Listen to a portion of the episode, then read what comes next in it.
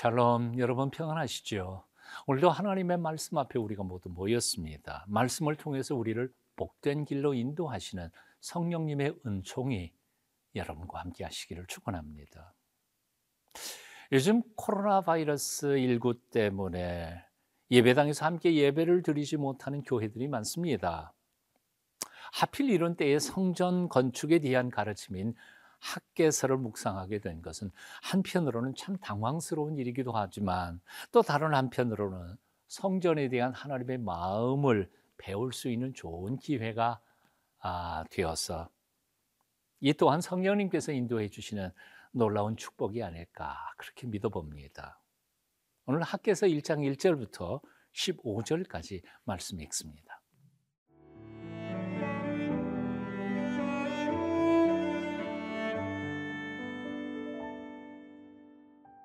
학계 1장 1절에서 15절 말씀입니다. 다리오 왕 제2년 여섯째 달 곧 그 달 초하루에 여호와의 말씀이 선지자 학계로 말미암아 스알디엘의 아들 유다 총독 수룹바벨과 여호사닥의 아들 대제사장 여호수아에게 임하니라 이르시되 만군의 여호와가 이같이 말하여 이르노라 이 백성이 말하기를 여호와의 전을 건축할 시기가 이르지 아니하였다 하느니라. 여호와의 말씀이 선지자 학계에게 임하여 이르시되 이 성전이 황폐하였거늘 너희가 이때에 판벽한 집에 거주하는 것이 옳으냐?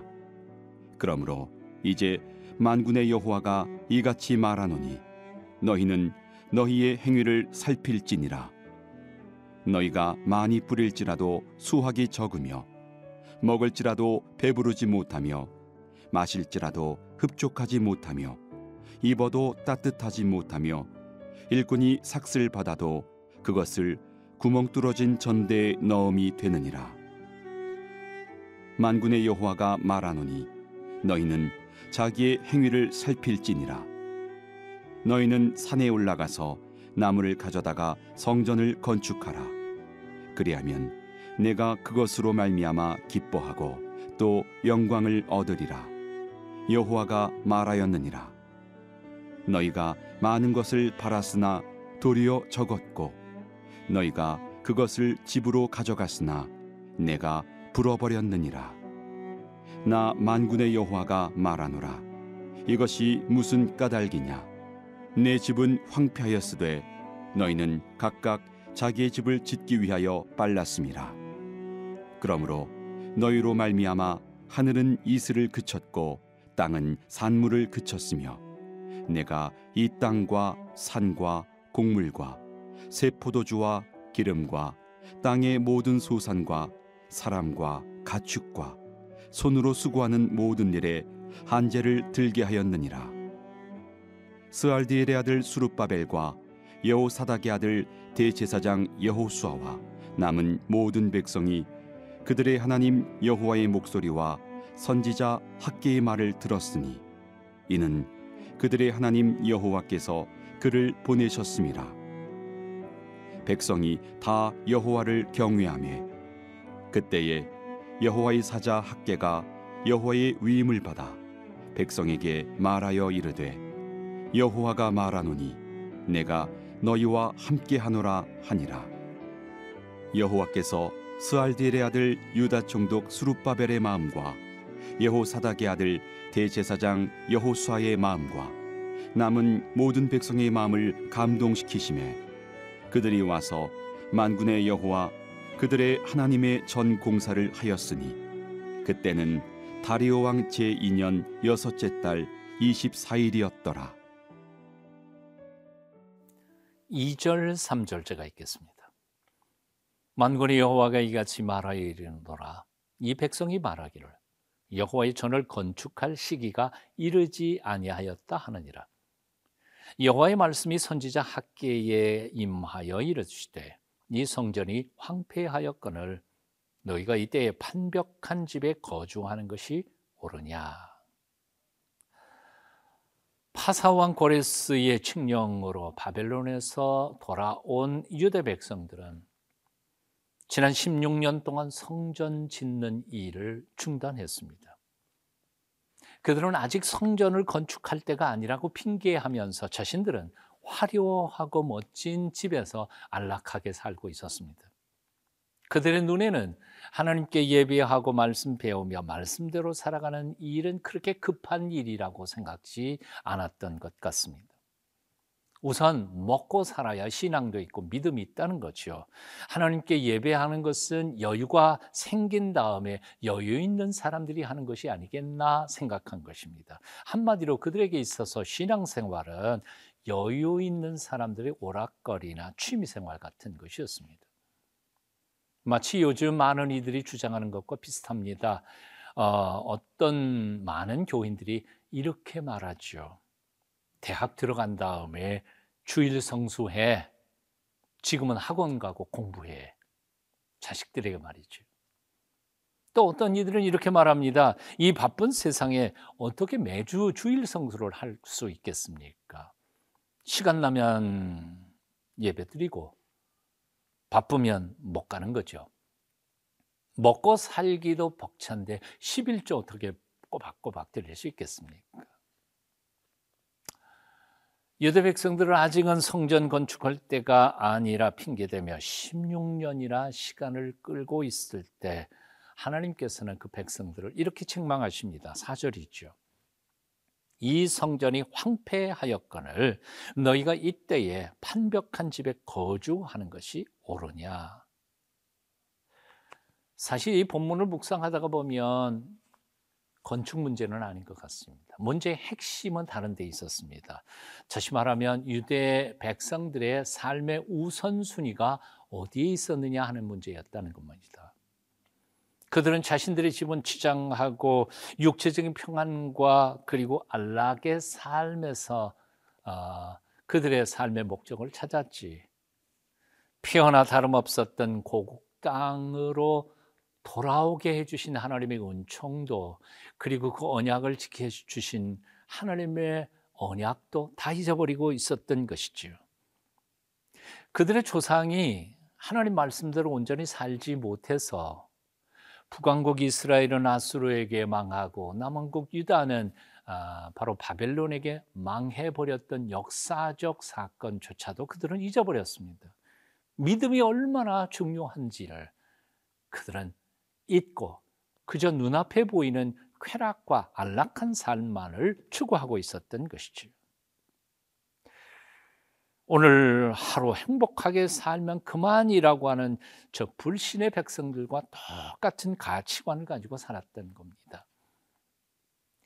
학계는 그래서 그들에게 이렇게 말씀하는 겁니다. 이 성전이 황폐하였거늘 너희가 이때에 판벽한 화롭고 안락한 집에 사는 것이 옳으냐 하는 것이죠. 이제 묻습니다. 사랑하는 여러분, 여러분의 우선순위는 어디에 있습니까? 겉으로 드러난 행위가 아니라 여러분의 마음은 지금 어디에 가 있느냐? 그것입니다. 마태복음 6장 33절에서 주님은 말씀하셨습니다. 너희는 먼저 그 나라와 그 의를 구하라. 그리하면 이 모든 것을 너희에게 더하시리라. 순서가 다르죠. 먼저 그 나라와 그 의를 구하십시다. 순서를 바꾸지 마십시다. 그리할 때 하나님께서는 사실은 우리의 모든 필요를 다 채워주시는 긍휼의 아버지이신 것을 잊지 마십시다.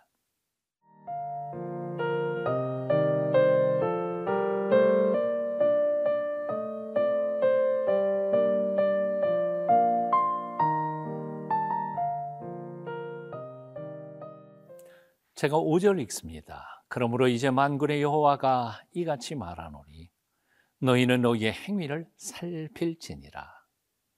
7절 말씀도 읽습니다. 만군의 여호와가 말하노니 너희는 자기의 행위를 살필지니라. 여호와 하나님은 반복해서 명령하고 계십니다. 너희 행위를 살필지니라. 조심해서 자신의 삶을 돌아보고 깊이 생각해 보며 잘잘못을 깨달으라는 말씀입니다. 그렇습니다. 우리의 신앙생활이란 다른 게 아닙니다. 우리 자신을 항상 살펴보는 것입니다.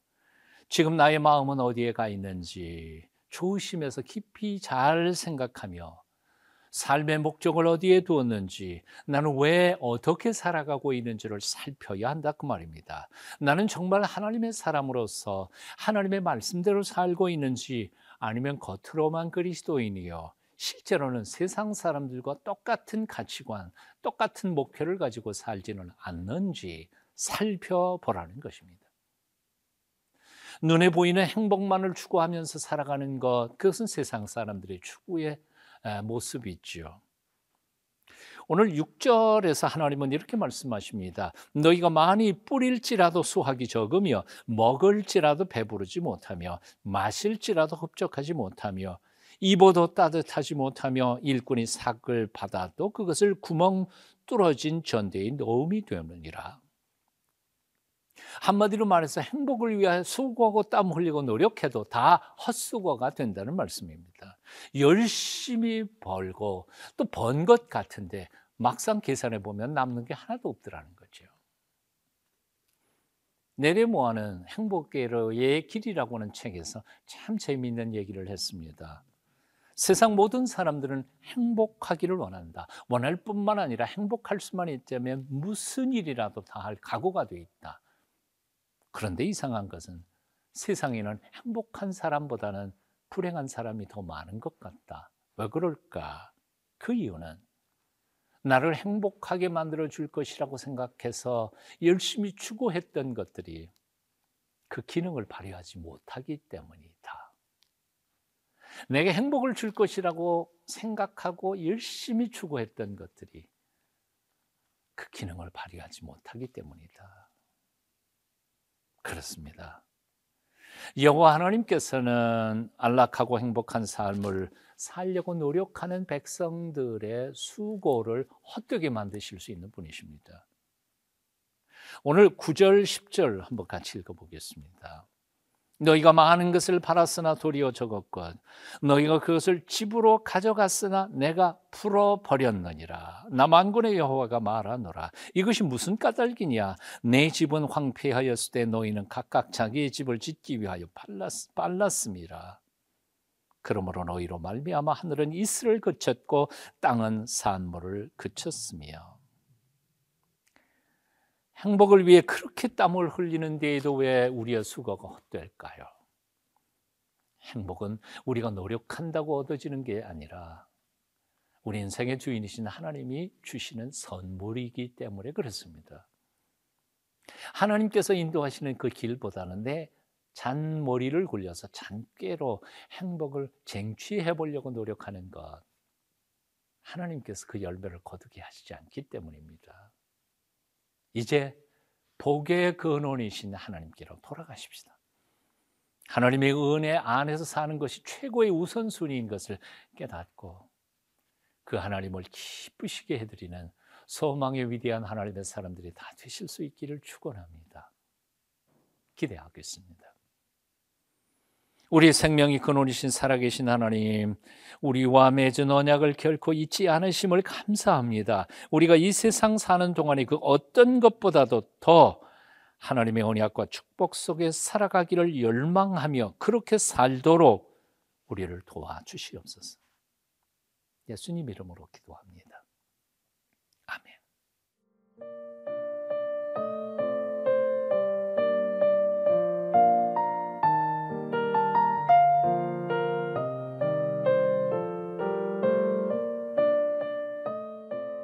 프로그램은 시청자 여러분의 소중한 후원으로 제작됩니다.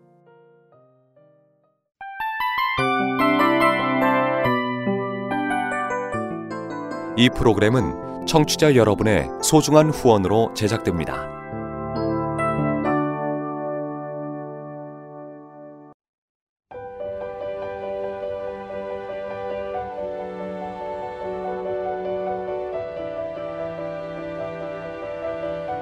세상에는 수많은 교회들이 있지만 더 깊이 있는 말씀 강해를 찾기 위해 크기로만 교회를 선정하지 않습니다.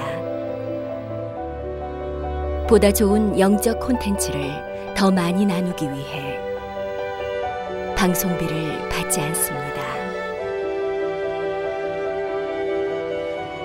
1년 365일 복음만 전하고 싶어서 우리는 광고를 하지 않습니다. 온누리의 복음을 땅끝까지 CGN TV와 함께 땅끝 선교사가 되주세요.